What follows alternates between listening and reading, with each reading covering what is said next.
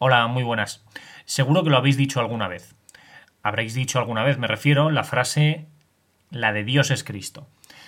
Esta frase tan castiza eh, hace referencia a, un, a, una época muy, muy, muy antigua en la, historia de España, a una época que data entre el siglo IV y el siglo VI después de Cristo. Coincide más o menos con el, la invasión de los visigodos en la península ibérica. Esta frase eh, hace referencia al conflicto que hubo entre arrianos y católicos en aquella época. La secta arriana, como os expliqué un poquito por encima en el anterior capítulo, consistía en que, eh, entre otras cosas, eh, no creían que Jesucristo y su Padre, y Dios Padre, no eran el mismo ser. Esta secta arriana se enfrentó incluso militarmente contra la facción católica del gobierno visigodo y tuvieron un encuentro bastante duro en el tercer concilio de Toledo. Bueno, el caso es que eh, cuando tú dices que se armó la de Dios es Cristo, estás haciendo referencia a unos hechos que pasaron hace más de 1500 años y que realmente eh, se, se, armó un follón con todo el tema este religioso. Y estás haciendo, por lo tanto, referencia a aquella época. Sed bienvenidos al capítulo número 11 del podcast del Búho.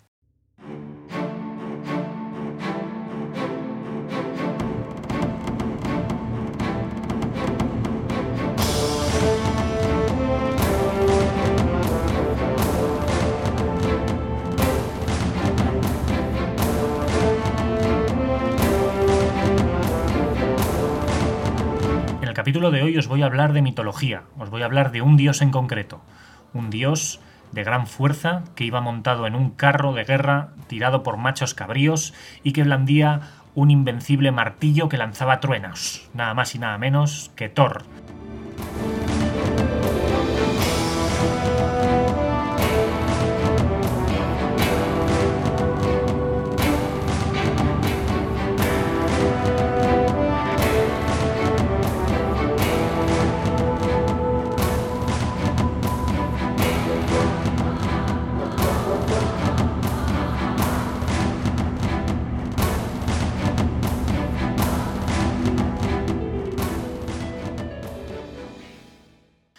Seguramente la mayoría de vosotros conoceréis al dios Thor gracias al sello Marvel, esa editorial de cómics americana que eh, cuenta entre sus superhéroes a este dios, al dios Thor, y que forma parte de los Vengadores, un grupo de superhéroes en los cuales son, están compuestos, si no recuerdo mal, por Thor, el increíble Hulk, el Capitán América y Iron Man. Bueno, estos estos Vengadores se supone que son los más fuertes de todo el universo Marvel y de hecho Thor es prácticamente invencible. Es uno, es uno de los superhéroes más fuertes de todo este universo. Os cuento esto porque la verdad es que el dios Thor es bastante, entre comillas, fiel, por lo menos en sus características más, más principales. Las características de Thor pasan por ser un dios guerrero un dios guerrero que está conformado por varios accesorios que lo hacen bastante fuerte. El más famoso de todos es Mjolnir. Mjolnir, que es el, digamos, el martillo de Thor, este, este arma invencible que le permite lanzar truenos y rayos y que retorna a su mano después de ser lanzado. Pero no solamente es el, es el único accesorio que tiene Thor para, para acometer la lucha. También eh, Thor eh, tiene un cinturón que dobla su fuerza cada vez que lo lleva puesto. Voy a intentar pronunciarlo. Este cinturón se llama Meginhord o algo parecido. El, este lenguaje es imposible para mí. Y eh, también tiene unos guanteletes llamados eh, Jarnkreprir o algo parecido. También, perdona mi pronunciación, no, el, el idioma nórdico se me resiste. Y bueno, eh, con estos guantes también era capaz de manejar, de manejar el martillo. Pero no era su única posesión. Tiene bastantes más posesiones Thor, entre las cuales destaca su carro. El carro de Thor es un carro de guerra en el que este dios iba montado y iba tirado por dos machos cabríos eh, de, que tenían una esencia mágica. Estos dos machos cabríos, dos cabras que tiraban su carro, eh, eran susceptibles de ser devorados una vez que Thor se veía en un apuro. Si Thor tenía hambre, los podía matar, cocinar y luego poniendo sus, eh, la piel de los machos cabríos encima de los huesos, estos volvían a la vida y podía volver a disponer de ellos. Vamos, que Thor era un dios que tenía. estaba bastante lleno de accesorios y no le faltaba de nada para cometer sus aventuras.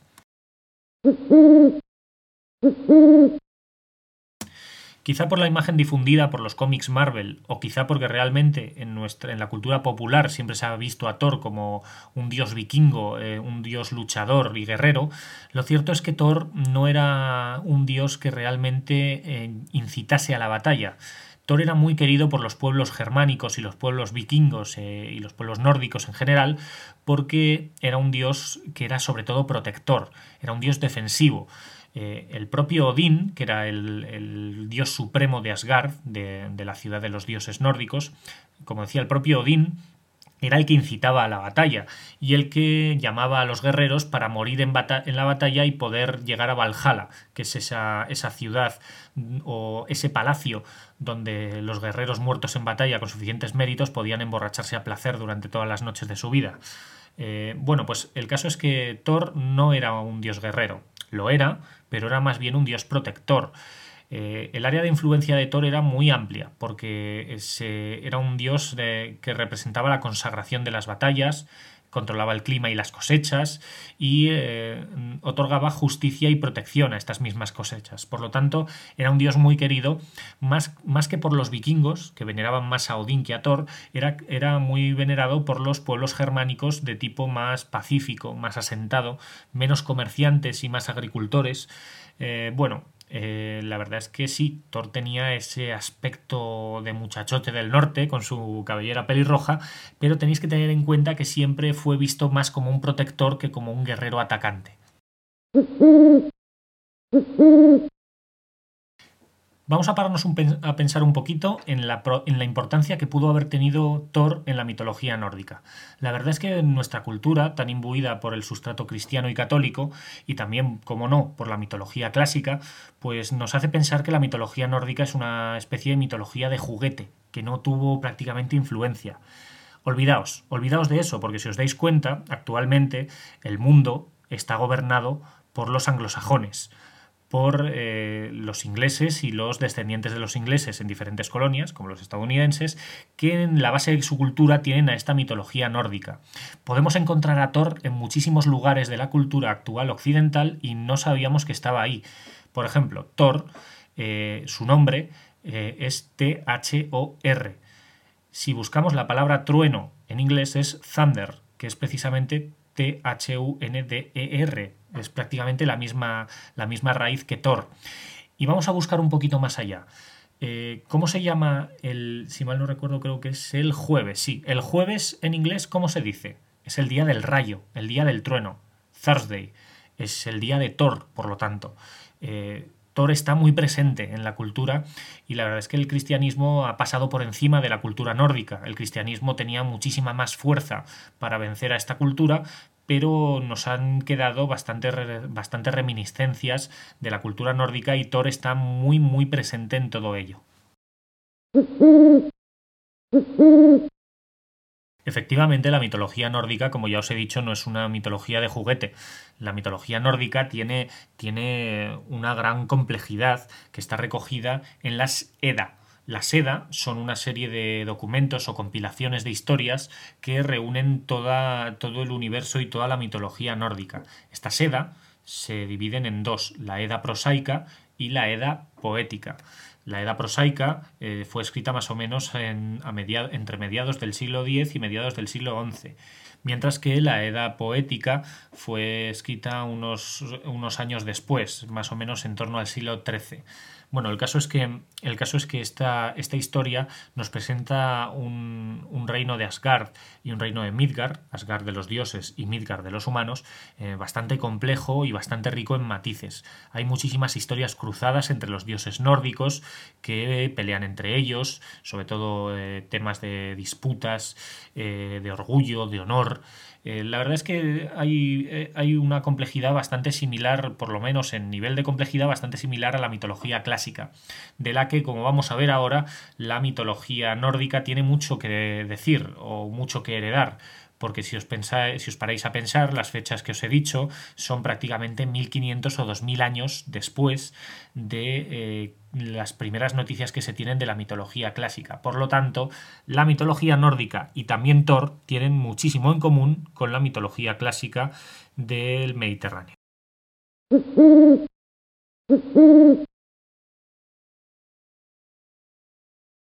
Generalmente se tiende a relacionar a Thor eh, con los truenos y con la climatología.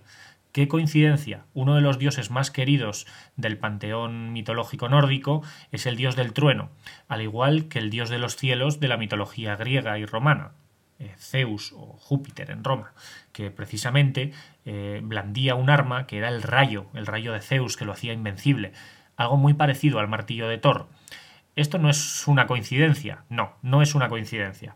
Pensad también que, la influencia ha sido constante entre las culturas europeas, no hay fronteras naturales demasiado insalvables y todos los europeos han sido muy buenos navegantes, por lo cual el, el, intercambio cultural ha estado ahí constantemente.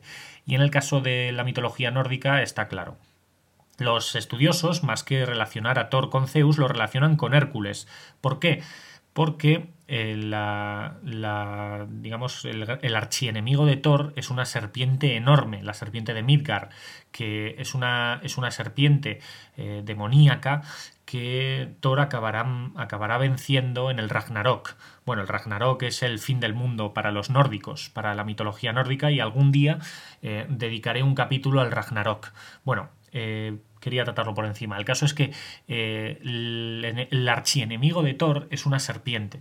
Eh, cuyo nombre no me atrevo a pronunciar porque es impronunciable. Pero el caso es que es curioso porque tenemos que buscar en la cultura occidental a héroes enfrentándose a serpientes o dragones. Es una constante. Eh, si nos fijamos en la mitología clásica, eh, Hércules mató a la Hidra, a esa, a esa monstruosa serpiente de múltiples cabezas, la cual si cortabas una cabeza surgían otras dos. Bueno, pues Hércules mató una serpiente. Eh, Thor matará una serpiente en el fin del mundo. Y eh, podemos empezar a buscar diferentes orígenes de héroes matando serpientes y encontraremos un montón. En todos, todas vienen del sustrato indoeuropeo. Los indoeuropeos son la raíz de la que viene prácticamente todas las civilizaciones de Europa. Y bueno, todas estas eh, religiones y culturas tienen a un héroe que mata a una serpiente o a un dragón. Bueno, no os voy a hablar de San Jorge o de San Miguel, que precisamente en nuestra cultura de sustrato judeocristiano tiene, tiene a uno de estos héroes matando también a un dragón. Siempre se ha dado a suponer que un héroe que mata a un dragón representa a tu cultura frente a la cultura pagana, a la cultura diferente que te está intentando invadir y que es repulsivo como una serpiente o un dragón.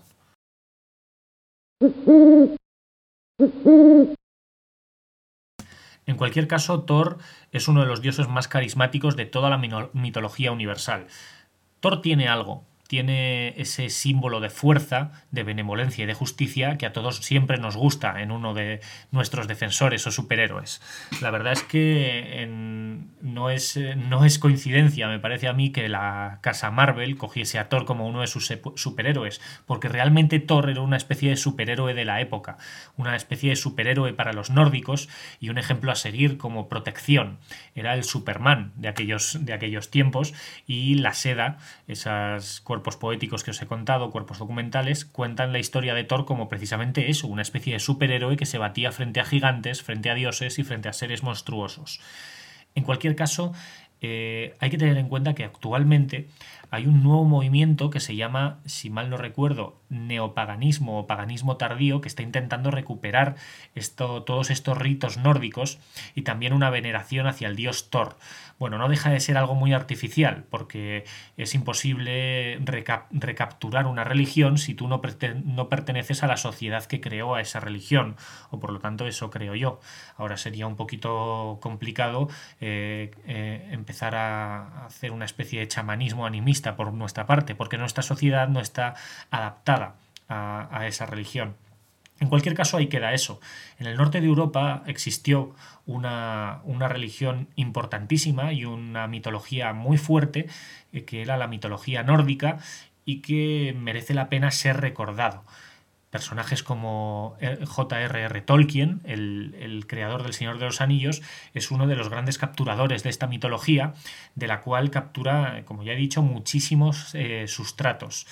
Bueno, eh, recordemos por lo tanto a Thor, como ese gran dios protector, ese superhéroe de la Edad Media nórdica y ese dios carismático protector, guerrero y eh, repartidor de justicia a partes iguales.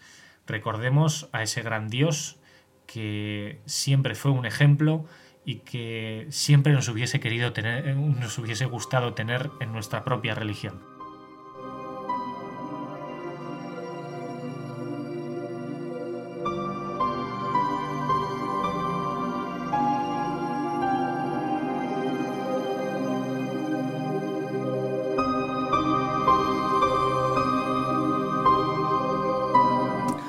Ha gustado el capítulo? Eh, ¿No te ha gustado nada? ¿Me odias a muerte? ¿Crees que me tendrían que meter en una jaula y tirar la llave? Bueno, pues todo eso me lo puedes decir y por favor te pido que me lo digas en los comentarios de los, eh, de los capítulos en www.elpodcastdelbúho.com. Eh, también me puedes escribir un mail a elpodcastdelbúho.gmail.com o también puedes visitar el, el grupo de Facebook que se llama precisamente el podcast del búho. Aún os voy a dar más, más oportunidades de contactar conmigo. Si queréis, podéis seguirme en Twitter. Mi usuario es guion bajo, Jorge guion bajo, todo junto. Y bueno, creo que no se me olvida nada. Ah, sí, puedes, puedes seguir este podcast en iTunes y en iVoox. Y también puedes dejar comentarios ahí mismo. Con lo cual os lo pongo muy fácil. Venga, por favor, comentad cositas que me gusta mucho, que me digáis vuestras opiniones y me, y me dais sugerencias para futuros capítulos. Bueno, nada más. Eh, espero que os haya gustado, un saludo y hasta la próxima.